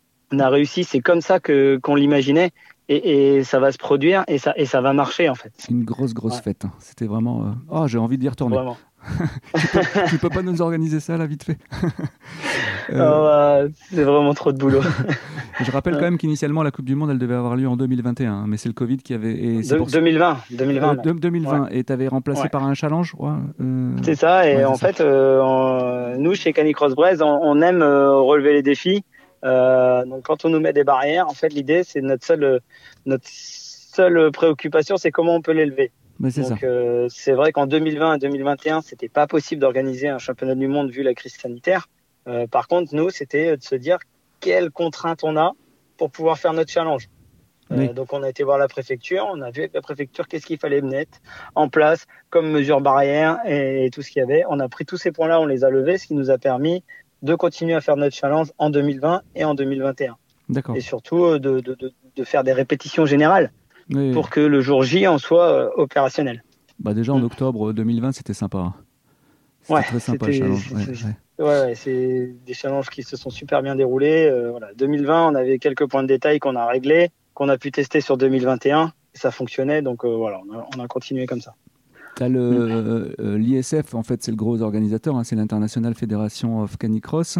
Comment ils en sont arrivés à vous confier au petit village gaulois cette compétition ? C'est énorme. Alors, en 2017, nous, on avait posé notre candidature à l'ICF. On leur avait dit, écoutez, nous, Canicross Breizh, Plédran, en fait, on serait chaud d'organiser un championnat du monde à Plédran. D'accord. Ce qu'il a fallu pour réussir à obtenir cette candidature, c'est montrer notre sérieux, donc au travers de notre challenge, notre savoir-faire. Donc ça, c'était acté et c'est des choses qu'on sait faire, organiser un challenge. Et après, derrière, c'est aussi d'avoir des soutiens économiques pour pouvoir faire une fête comme ça. Donc avant de se lancer... Tu dois proposer un dossier alors. C'est ça, proposer un dossier de candidature qui était appuyé. Nous, avant de poser notre candidature, on était clair et net. On avait été voir les collectivités, que ce soit la région Bretagne, le département des Côtes-d'Armor et Saint-Brieuc-Armor agglomération et la mairie. D'accord. En fait, on était tous en phase pour se dire, OK, on y va et on va le construire de telle manière. Ce qui nous a permis d'arriver avec un dossier auprès de la FEDE et de leur montrer, voilà ce que nous, on a et avec qui on va le faire. Voilà nos principaux partenaires. Ouais, et partant de là, on avait déjà une base solide pour organiser un championnat du monde. Et la chance qu'on a à Plédran, c'est d'avoir un site magnifique qui est le bois de Plédran et qui est collé à la ville. Alors, c'est pas quelque chose d'isolé en pleine nature où il faut tout construire. Donc il y a des infrastructures, il y a tout ce qu'il faut autour pour que ce soit une belle fête en fait, tout en restant sur place et en ayant quelque chose d'assez sympa quoi. Et comment le maire, il était dans le projet global, on va citer son nom, hein, Stéphane Briand, qui est un sacré personnage d'ailleurs. Je trouve qu'il était vraiment ouvert, on sentait qu'il était vraiment dans le projet. Il t'a aidé aussi ? Il m'a aidé de la plus belle des manières. C'est qu'en fait, Stéphane, c'est quelqu'un de vrai. Donc en fait, si on y va, on y va. C'est oui ou c'est non. Ouais. Donc faut le convaincre, lui montrer du sérieux, ce qu'il n'y aura pas sur n'importe quel projet sans avoir des garanties et du sérieux derrière. Donc ça, nous, on a une marque de fabrique, on essaye d'être très sérieux dans ce qu'on fait. Donc à partir de là, une fois qu'il y a de la confiance, avec Stéphane, en fait, lui, il m'a ouvert les portes de son réseau pour avoir des contacts auprès de l'agglo, auprès du département, de rencontrer des partenaires et de m'aider en fait à lever tous les points de problème qu'on avait Ouais, il a fait partie intégrante et complètement de l'aventure, ça c'est sûr. Mmh. Avec son équipe, on a fait des réunions en fait tous les mois avec les services techniques, Olivier Collou, l'adjoint au sport. D'accord. Donc avec la police municipale, tout était cadré. On avait une réunion mensuelle pour tout cadrer et tout organiser en fait, tout organiser cet événement. Ouais, c'était énorme. Ouais. C'était énorme. On peut également souligner la mobilisation des agriculteurs parce que quand tu vois le champ où il y avait tous pas les caravanes mais les mobilhomes, le camping, c'était énorme. Ouais. C'était énorme. Ouais. Ouais, il y avait un grand champ, des belles parcelles. C'est ce qui aussi participe à la fête, c'est que ce soit simple et facile d'accès. Et ouais, un grand merci aux agriculteurs de nous avoir accompagnés et suivis dans ce projet et permis de l'organiser de cette manière-là. Sans eux, ça aurait pas été possible. Si les champs avaient été en culture, il y a des terrains qui sont restés en herbe pendant 2 ans pour nous permettre de le faire. Enfin, voilà, tout le monde a joué le jeu et c'est super important que les agriculteurs aient joué le jeu avec nous. On dit les Plédranais. Je sais pas, les gens de Plédran. Ouais. Les Plédranais, ouais. Et apparemment, ils étaient mobilisés aussi. Et ça va, t'as pas eu de retour post compétition. Moi, les Plédranais sont ravis, sont fiers de leur commune, ils peuvent. De ce qu'on a organisé. Et ils ont répondu présent. On les a vus tout le week-end. La commune était en fête. C'est vraiment quelque chose de super sympa en fait et les Plédranais ont été en fait le temps d'un week-end et je pense qu'on en avait besoin aussi tous sortis d'un confinement et d'un climat compliqué de passer tous un week-end, tout le monde était heureux de se retrouver avec le sourire et ça a fait du bien à tout le monde. Ah oui, je confirme, ça vaut tous les médicaments du monde ça. Exactement. Ça aurait été impossible sans la présence des bénévoles. Je voulais le souligner parce qu'ils ont été énormes. Ils étaient combien à peu près ? Il y avait 250 bénévoles, bien sûr des Plédranais, des canicrosseurs qui sont venus de partout en France aussi, qui voulaient aussi être bénévoles, des associations aussi de Plédran, parce qu'il faut savoir qu'on a un riche territoire, un riche noyau associatif à Plédran. Il y a plus de 100 associations à Plédran. Oui. Et il y avait une bonne partie des assos plédranaises qui étaient présentes pour nous accompagner à tenir des buvettes, tenir de la restauration, des choses comme ça, ou faire des crêpes, des galettes.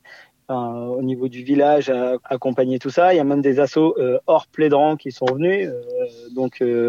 Tout le monde a joué le jeu et aujourd'hui, tout le monde est fier d'avoir pu participer à cet événement. Donc c'est vraiment quelque chose qui dépasse Canicross Breizh et c'est ce qu'on souhaitait nous en tant que Canicross Breizh, c'était de mettre un peu côté Canicross Breizh et organiser une fête tous ensemble en fait à Plédran encore. Ah, c'était top. Ouais. À aujourd'hui, j'imagine que tu as des retours sur l'organisation, c'est dithyrambique, j'imagine. Enfin... Ouais, les retours sont plus que positifs, les réseaux sociaux sont noyés de... On a énormément de retours positifs sur les réseaux sociaux, les gens nous remercient. Et ils sont heureux d'avoir pu assister à cet événement. Et ce qui est génial, il y a même des gens qui n'étaient pas présents qui nous remercient aussi. Donc ça a été quelque chose d'assez magique quand même. Tout au long de la compétition, c'était filmé en live. Ça, j'ai trouvé ça génial. Ouais. Et moi, j'ai fait suivre le lien sur Facebook, Insta, tout ça. Est-ce que tu sais si on peut les revoir en replay ? Alors, il y en a sur Plédran 2022 déjà qui tournent. D'accord. Il y a des replays qui tournent, certains. Donc, normalement, oui, on doit pouvoir les retrouver en replay, une partie des lives ou toutes ces vidéos-là. Donc, faut que je regarde un peu avec l'équipe. On avait une équipe de dingue aussi sur la vidéo. Ouais, c'était... Oh là là, ils ont fait des trucs. Les commentaires, ils étaient au top. Toute l'équipe, les caméramans au top aussi. Enfin, tout le monde a joué le jeu et c'était vraiment... c'était vraiment super cette partie vidéo là, on la regrette pas du tout. Avec les drones et tout, c'était génial. Ouais, c'était vraiment top. De toute façon, j'invite tout le monde à aller sur Plédran 2022 parce que il y a vraiment beaucoup d'images et de vidéos, c'est vraiment top.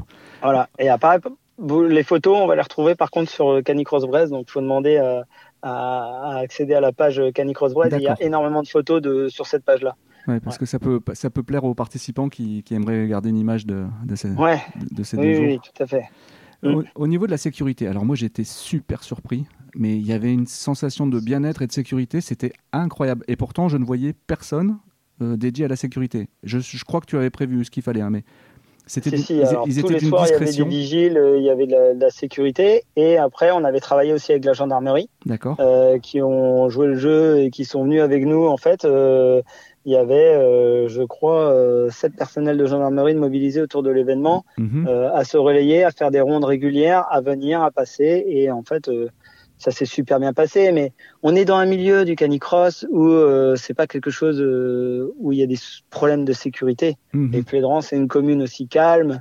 Voilà, il n'y a pas eu, on a eu zéro problème autour de la sécurité. Tout s'est vraiment bien passé, et la gendarmerie nous a bien accompagnés là-dessus, et c'est rassurant aussi de voir des rondes de gendarmerie, de voir des choses. C'était quand même super rassurant pour les gens. Et dans le bilan, il y a un truc quand même qu'il va falloir. Combien il y a eu de fûts de bière, de cidre et de galettes saucisses? Alors, en saucisses, je crois que c'est 3500 saucisses qui ont été grillées. Oh mon Dieu. En fûts de bière, je crois que c'est 85 fûts de bière. Et en frites, il y a eu 800 kilos de frites de cuites. Donc, il y avait une équipe de dingue, partie frites et saucisses, avec un système extraordinaire de cuisson. Ils ont battu le record de leur remorque. Non, c'était vraiment extraordinaire. Ils ont bossé comme des dingues. C'était un traiteur ou bien c'était des bénévoles? Non, c'était des bénévoles de l'amicale laïque de Plédran, d'accord, qui ont fait ça. Ouais, wow. C'était vraiment et les gars, ils se sont éclatés tout le week-end, et c'est pareil, ils sont heureux d'avoir participé à ça. Et quand est-ce que tu crées ta société d'événementiel? Non, j'ai pas cette ambition-là. J'ai des idées, j'ai des envies. Moi, mais je peux te dire que les compétences, tu les as. Hein. Ouais, mais c'est pas moi tout seul. Non, j'allais signaler, t'as un bureau, t'as des gens qui t'ont accompagné. C'est ça. Le bureau, il y a combien de personnes dans ton bureau là? On était 7 dans le bureau. Chacun était. En fait, ce qui est super important pour que ça fonctionne, un événement comme celui-là, il faut mettre les bonnes personnes aux bons endroits. Et je pense que c'est ce qu'on a su faire, et ça a participé à la réussite de l'événement. Ouais, c'était génial. Bon, et maintenant? Et maintenant, on va retravailler sur notre challenge annuel. Continuer à travailler. C'est une belle fête aussi. Hein. Moi, j'adore. Ça fait. Et voilà, le faire grandir et faire les choses comme il faut pour essayer de faire en sorte que nos partenaires continuent à nous suivre bien sûr. Sur notre challenge. Et voilà, pourquoi pas faire un challenge? Il y a plein d'étrangers qui sont prêts à revenir sur notre challenge. Donc pourquoi pas faire un challenge international ou des choses comme ça, l'ouvrir en fait au plus grand nombre de faire quelque chose de sympa. On a le site de Plédran qui est quand même assez sympathique. Les gens ont pris plaisir. Nous, on serait heureux d'accueillir en fait des étrangers tous les ans sur notre challenge, et puis aussi voilà, continuer à faire grandir notre challenge. C'est tout ce que je vous souhaite, et vous le méritez. Gaylor, merci beaucoup de m'avoir consacré du temps, parce que je sais que là, il va falloir faire un petit temps de pause là, avant de reprendre le travail. Essayer de profiter un petit peu du week-end, donc je vais te laisser du temps pour profiter de ton week-end, quoique tu es en train de déménager le site. On finit les derniers démontages, là. On a enlevé la grande bâche qui était à l'entrée du bourg, là, ça y est, là, on vient de la déposer. Et voilà, ça signe la fin de cette aventure là. Pas un petit pincement de cœur, ça va? Non, parce que ça s'est tellement bien passé que voilà, faut passer à autre chose, faut pas rester bloqué sur un événement, faut savourer ce qui s'est passé. Maintenant, faut passer à autre chose, et puis voilà, on va le digérer, parce que faut un peu de temps aussi pour récupérer de ça, parce que c'est quand même quelque chose. Ça a été intense et fatigant, plaisant, hein, mais intense et fatigant. Maintenant, faut récupérer pour rebondir et repartir de plus belle sur un nouveau projet. Encore félicitations à toi et à toute l'équipe, tous les bénévoles, les Plédranais, le maire et tout, parce que c'était exceptionnel. Merci beaucoup. Eh ben, merci à toi, toujours. Et à très bientôt. À bientôt. Salut. Nous avons à nouveau la chance de recevoir Anthony Le Moigne sur Dog ADN. Bon, là, c'est une date un petit peu particulière, puisque Anthony nous consacre un 3e titre de champion du monde. Bravo Anthony, encore une fois. Ouais, merci. Déjà, encore merci pour l'accueil et cette confiance. Et oui, je suis vraiment ravi de ce qui s'est passé ce week-end. Même dans mes rêves, quand je me couchais le soir, j'aurais pas pu espérer une plus belle fête.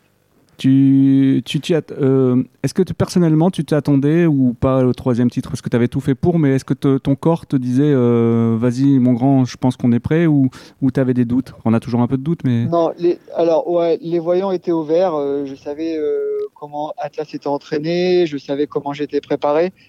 Après, il y avait beaucoup d'inconnus, à savoir le niveau des concurrents, évidemment. Bien sûr. Puis, tout ce monde sur le parcours pouvait aussi altérer le le comportement des chiens. Hein. C'est pas, on n'a pas autant de bruit, de spectateurs sur les courses en temps normal. Donc il y avait des choses, voilà, évidemment que je maîtrisais pas, mais voilà, j'avais mis tout bout à bout pour que tout se passe du mieux possible. Et quand l'essai est transformé, c'est voilà, c'est juste magique. Alors évidemment, il y a le titre au bout, ça c'est une certitude. Mais il y a aussi et surtout le partage avec les gens, quoi. Moi, ce que je retiens, c'est ça, extraordinaire. Le bruit, c'était extraordinaire. Ah ouais, les applaudissements, les encouragements, les étreintes et tout. Enfin, on voit qu'il y avait de l'émotion, et quand le sport apporte de l'émotion comme ça aux gens, on se sent grandi, quoi. Porté même. Ouais, c'est ça, vraiment porté.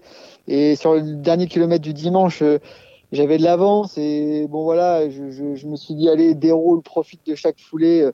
Je tapais dans les mains des gens, j'exaltais et voilà, c'était vraiment incroyable. J'aurais pas pu imaginer un plus beau dernier kilomètre, quoi, franchement. Ben sur le parcours du dimanche, moi j'étais au bout de la ligne droite, donc le départ, ligne droite ouais. Et virage à 90 gauche. Moi j'étais au bout de la première ligne droite, toi t'étais deuxième à ce moment-là. Ensuite vous rentrez dans le bois, je cours pour arriver à l'arrivée. Et je te vois arriver, mais largement à l'avant. Je me suis dit, mais qu'est-ce qui s'est passé dans ce bois ? T'as fait des croche-pieds ou quoi ? Ouais. Ouais, non, j'avais une entorse le samedi. Bah en plus, je voulais absolument pas prendre de risques. Je me suis dit que j'allais partir prudemment et puis prendre les deux premiers virages tranquillement et puis accélérer dans toute la partie montée qui nous amenait au bois. Et c'est là où j'ai fait l'effort et où j'ai décroché un peu tout le monde. Et puis dès que j'ai vu que j'avais 10-15 secondes d'avance, et ben j'ai temporisé, j'ai voulu... vraiment poser ma foulée derrière Atlas, sentir son souffle, son effort, et pas faire un contre-la-montre comme j'avais fait la veille pour m'arracher jusqu'au dernier mètre.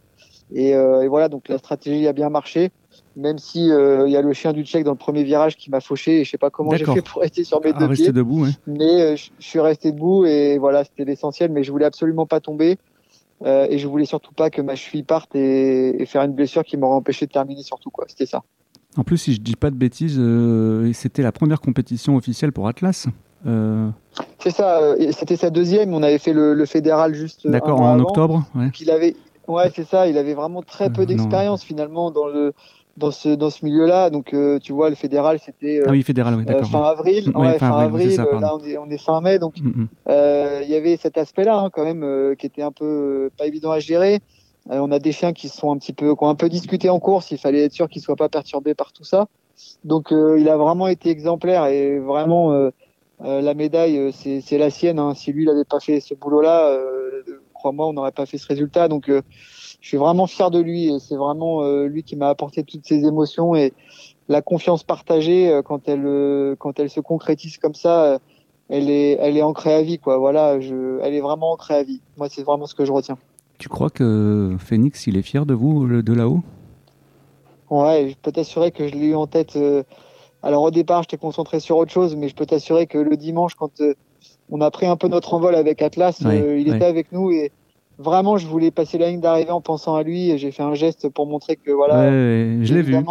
Il était dans notre cœur, ça c'est sûr. Et oui, je l'ai dit sur le podium, je l'ai dit juste après la Marseillaise.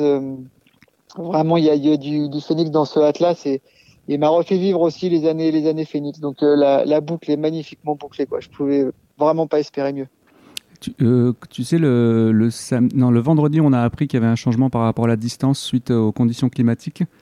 Il me semble, je sais plus combien c'était le parcours initial. C'était 5,5 et c'est passé à 3,8. 3,8, ok. Par rapport aux préparations, j'imagine que quand tu fais une stratégie de course, tu pars sur la distance initiale, à savoir 5,5. Est-ce que ça va modifier des choses par rapport au comportement ? Ouais, ça va modifier des choses dans la stratégie et dans l'engagement. Là, il y avait vraiment plus beaucoup de gestion. Quand j'ai repéré le parcours, donc le vendredi soir, j'y suis retourné. Il se découpait en trois parties simples. Il y avait 1200 mètres de montée, 1200 mètres de plat et globalement, 1200 mètres de faux plat descendant, etc.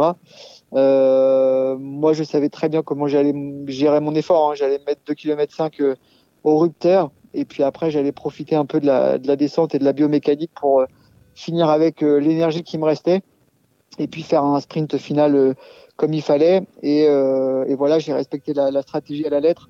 Atlas m'a bien accompagné dans tous ses efforts, mais évidemment si on avait fait la course de 5,5, la stratégie aurait été radicalement différente. Ouais, ça aurait changé. Toutes les difficultés étaient sur une grosse partie des difficultés était sur le kilomètre 8 qu'on n'a pas fait.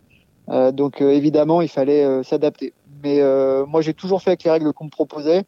J'ai trouvé que la décision était assez juste. Voilà, tout est discutable, mais j'ai trouvé que c'était judicieux d'agir avec ce principe de précaution. Et on a vu que le dimanche, on a bien fait. C'est ce que j'allais dire. Parce qu'il a dit que c'est chaud. C'était chaud, humide, ce qui n'est pas les conditions. Et on aurait pu mettre les chiens en difficulté. Il faut vraiment que le bien-être du chien soit au cœur de notre pratique prioritaire. Et ne passe surtout jamais après la performance. Donc, belle décision des juges, je trouve. Oui, tout à fait. Est-ce qu'on peut trouver, tu sais, toutes les courses étaient en live par rapport à Plédran 2022. Tu sais si on peut retrouver les courses parce que j'ai pas... Alors, je crois que sur l'application, je ne voudrais pas dire de bêtises, mais j'ai beaucoup de personnes qui m'ont suivi sur leur télé via l'application. Donc, ça doit être Plédran 2022, je crois, mais je ne veux pas dire de bêtises. Ouais, je vais demander à Gaylor. Je pense qu'il doit y avoir des replays de dispo. Ouais. Moi, j'étais... Enfin, j'en ai encore les frissons, c'est l'ovation que tu as eue à ton arrivée. Dans quel état émotionnel on est dans ces circonstances-là ? Parce que moi, je n'ai jamais connu ça. Enfin, ça doit être extraordinaire. Non, c'est juste fou de sortir porté comme ça. Et moi, qui suis quelqu'un d'assez introverti, en temps normal, j'ai lâché les émotions, j'ai lâché le doute, j'ai lâché le stress. J'ai voulu communier avec les gens qui étaient là. C'était dingue, quoi. Je me serais pris pour, je sais pas moi, Raphaël Nadal ou Ronaldo sur un terrain de foot. C'était trop bon. Ça doit être galvanisant. Puis, ça galvanise et puis ça dure jamais assez longtemps. Et voilà, moi, c'était vraiment cette communion avec les gens que je venais aussi chercher pour ma dernière course à ce niveau-là. Et j'ai vraiment eu un magnifique cadeau. Donc, c'est vrai que si les gens nous écoutent là, vraiment un grand merci à tout le monde, quoi. Ils vont écouter parce que figure-toi qu'on a eu quand même beaucoup d'abonnements suite à Plédran. On sent qu'il y a vraiment une véritable passion autour du canicross, ce que je peux comprendre parce que moi je suis devenu un vrai passionné. Enfin j'étais déjà, mais là c'est encore pire je crois maintenant. Est-ce que tu réalises ta performance avec quelques jours de recul plus qu'au moment à l'instant T ? Non, je dois être franc avec toi. Je vais pas faire le mec et un titre c'est bien, deux titres voilà, mais globalement je retiens plus les émotions et la fête qui a gravité autour d'Atlas et moi sur cette course du dimanche et cette façon dont on quitte la scène internationale plus que le titre en lui-même. C'est ça. Évidemment que j'en suis ravi, évidemment que j'ai travaillé pour ça, évidemment que j'en suis fier, évidemment que ça va me marquer. Mais voilà, moi je retiens vraiment toutes ces émotions là et puis je sais par expérience après mes titres européens et mondiaux, qu'il faut aller une dizaine de jours pour, une fois que l'émotion est redescendue, pour dire ok, on l'a fait et c'est dans la poche à vie, quoi. Bon, la médaille elle est déjà dans le couloir, elle est déjà affichée. Elle est trop belle. Quand je me couche le soir, elle est magnifique. Elle est trop belle. Et voilà, donc c'est déjà ancré dans le cœur et dans les murs.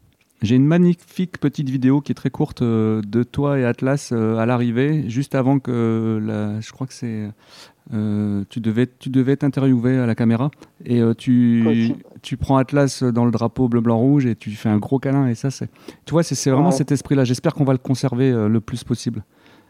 Ouais, moi je me voyais pas passer cette ligne sans lui démontrer tout ça. Il a vraiment été courageux. C'est vraiment un effort qui est difficile, on prend du plaisir, mais il y a une certaine violence dans l'effort quand même. Oui, tout à fait, c'est court et intense. Ouais, c'est ça, plus le samedi que le dimanche, parce que le dimanche, je te dis, on a savouré, mais voilà, et c'est mon partenaire. Et ça, ce genre de course-là, ça crée des liens à vie maintenant. On a créé un souvenir, on a créé quelque chose d'indélébile. Et voilà, et ça va rester gravé. Au moment où je te parle, il est assis juste à côté de moi, j'ai ma main droite qui le touche. Ah bah ouais. Voilà, on est liés, donc... évidemment que je lui rends hommage et que je lui dédie cette victoire, elle est aussi et surtout la sienne. Et puis après, il y a eu toutes les traintes avec mes potes, ma famille, mes enfants. Voilà.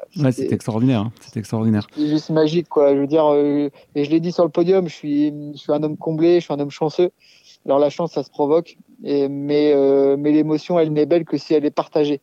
Donc juste là, le fait d'en parler, tu vois, c'est faire revivre et perdurer encore un peu ce moment, quoi. D'autant plus que nous, on n'a pas pu venir au podium parce qu'on devait ranger le stand.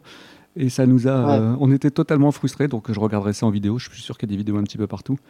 Mais bon, il n'y aura pas l'émotion du live, en fait. Non. Et je t'assure, c'était moi, j'avais beaucoup d'amis canadiens, mexicains, etc. Ils ont tous repris l'hymne français. C'était génial ça. Ouais. Donc c'était cool. Et puis on sentait que les gens voulaient pas nous laisser partir comme ça. Ils voulaient vraiment célébrer à la fois la carrière et puis la course. Et voilà. On s'est fait un super beau cadeau, voilà. Et Atlas, ça, je lui en suis vraiment reconnaissant. Mais quelle fête, hein, quelle fête. Je crois qu'on doit remercier vraiment le staff de Canicross Breizh là et les bénévoles parce que sans eux, la fête n'aurait pas pu exister. Ils ont fait. C'est quand même dingue, 250 bénévoles. Moi, je passe la ligne, Gaylor vient et je le prends dans mes bras et je lui dis merci pour ce jubilé, merci pour ce beau cadeau quoi. C'était je me serais pas vu finir sur une course à l'étranger avec beaucoup moins d'engouement. Là c'était c'était juste faramineux quoi. Toutes les planètes étaient alignées en fait. Tu as l'impression que tout était fait pour que ça soit une réussite. Ouais, mais je le sentais, tu vois, dans mon fort intérieur. Je suis quelqu'un qui est très intuitif et qui se fie pas mal aux signes. Aussi, je suis pas je comprends ce que tu veux dire. Là-dedans, mais des petits détails. Et à chaque fois que j'ai eu mes titres mondiaux, il y a eu des signes qui se sont manifestés. Et là, je le sentais bien. Moi, j'étais zen, j'avais pas de pression, et pourtant, j'aurais pu en avoir. Il y avait ma gueule partout sur la course. Je voulais pas décevoir les gens. Donc il fallait absolument pas penser à ça. Il fallait penser que à la bienveillance des gens qui étaient là et qui voulaient vivre l'instant. Et oui, tout était bien aligné à la fois pour l'organisation, pour la météo, pour ça s'est vraiment très bien passé, quoi. Et je suis ravi pour eux, c'est mérité. On en a parlé un petit peu juste avant de commencer l'interview, là, mais tu as été super dispo pendant toute la compétition, tu as réservé des séances d'autographes, tu as toujours un petit mot pour les gens qui viennent vers toi. Ça, on ne trouve pas dans les autres sports. Comment tu fais pour être autant disponible ? Tu as des clones ? Non, j'ai pas de clones. J'ai juste de l'amour pour mon sport et les gens. On est quand même dans un petit sport. Il faut remettre l'église au cœur du village et voilà, tous les gamins, j'ai passé des heures, à faire des dédicaces, mais peut-être que c'est les futurs champions de demain ou des futurs pratiquants passionnés. Et peut-être que ça va leur donner la flamme. Mais il faut toujours accorder du temps aux gens. Qui sommes-nous pour penser qu'on n'a pas de temps pour les autres ? La vie, c'est les autres, hein. Donc il faut prendre ce temps. C'est vrai que le samedi, j'aurais bien aimé récupérer ou mettre mes jambes en l'air, mais voilà, les 3-4 heures debout, on valait largement le temps, quoi. Donc et puis les gens te renvoient tellement d'énergie que finalement, le lendemain, c'est peut-être eux aussi qui m'ont fait gagner. J'ai été impressionné de ta concentration avant la course. Tu étais totalement enfermé dans ta bulle. Je ne sais même pas si tu as vu ce qui se passait autour de toi pendant ces 5-10 minutes avant la compétition. Non, c'est incroyable. Je ne vois rien. À partir du moment où Atlas a le harnais, je vois plus rien de ce qu'il y a autour. Je visualise uniquement ma course, ce qu'on doit faire, la façon dont je dois gérer mon effort. Et c'est tout. Et j'ai vu à aucun moment j'ai vu les spectateurs, j'ai vu le monde. C'est quand je revois les vidéos après que je mesure. Ouais. Mais non, je suis hermétique à ce qui se passe à l'extérieur, totalement. C'est fou que tu vois cette particularité d'être autant ouvert et autant fermé avant la course. C'est ce qui fait aussi d'un champion, hein, c'est d'être capable à un moment de se concentrer sur l'effort, quoi. Ouais, de switcher. Alors moi, c'est vrai que j'ai cette faculté-là dans tout ce que je fais. J'arrive à faire les choses pleinement et à occulter tout le reste. Ça se travaille, je fais beaucoup de sophrologie, beaucoup de préparation mentale, de visualisation mentale. Ouais. Voilà, tout ça, c'est vraiment des détails, mais qui font réellement la différence et à pas perdre ses moyens quand les choses, surtout, ne se passent pas comme prévu. Bon, maintenant, Anthony, j'ai une grande question. Et qu'est-ce qu'on fait maintenant ? Qu'est-ce qu'on fait maintenant ?